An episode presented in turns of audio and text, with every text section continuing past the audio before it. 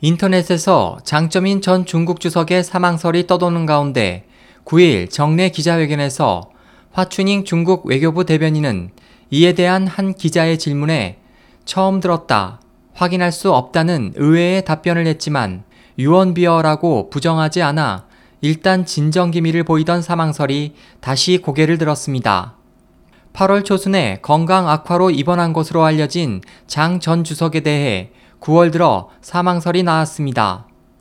중국판 트위터, 웨이보 등에서는 장점인이 방광암으로 사망했다는 글이 잇따라 게시됐고 그 출처는 홍콩 신보 재경신문의 보도인 것으로 알려졌지만 해당 신문사는 이를 부인했습니다. 이 같은 사망설은 정부 주요 인사의 치료를 담당하는 군부의 300일 병원에서 나온 것으로 알려졌습니다. 올해 88세의 장 전 주석은 지난 5월 20일 방중한 러시아 푸틴 대통령과 상하이에서 회담한 후 한 번도 공개석상에 모습을 나타내지 않았으며 관영 언론이 보도하는 정부 요인의 당내 서열에서도 이름이 사라졌습니다. 한 소식통에 따르면 이미 퇴원한 그는 현재 자택에서 감시하에 있습니다. 지난달 30일 일본 도쿄신문은 장 전 주석의 입원 치료에 관해 보도하면서 그가 앓고 있는 방광염이 악화됐을 것으로 추정한 바 있습니다.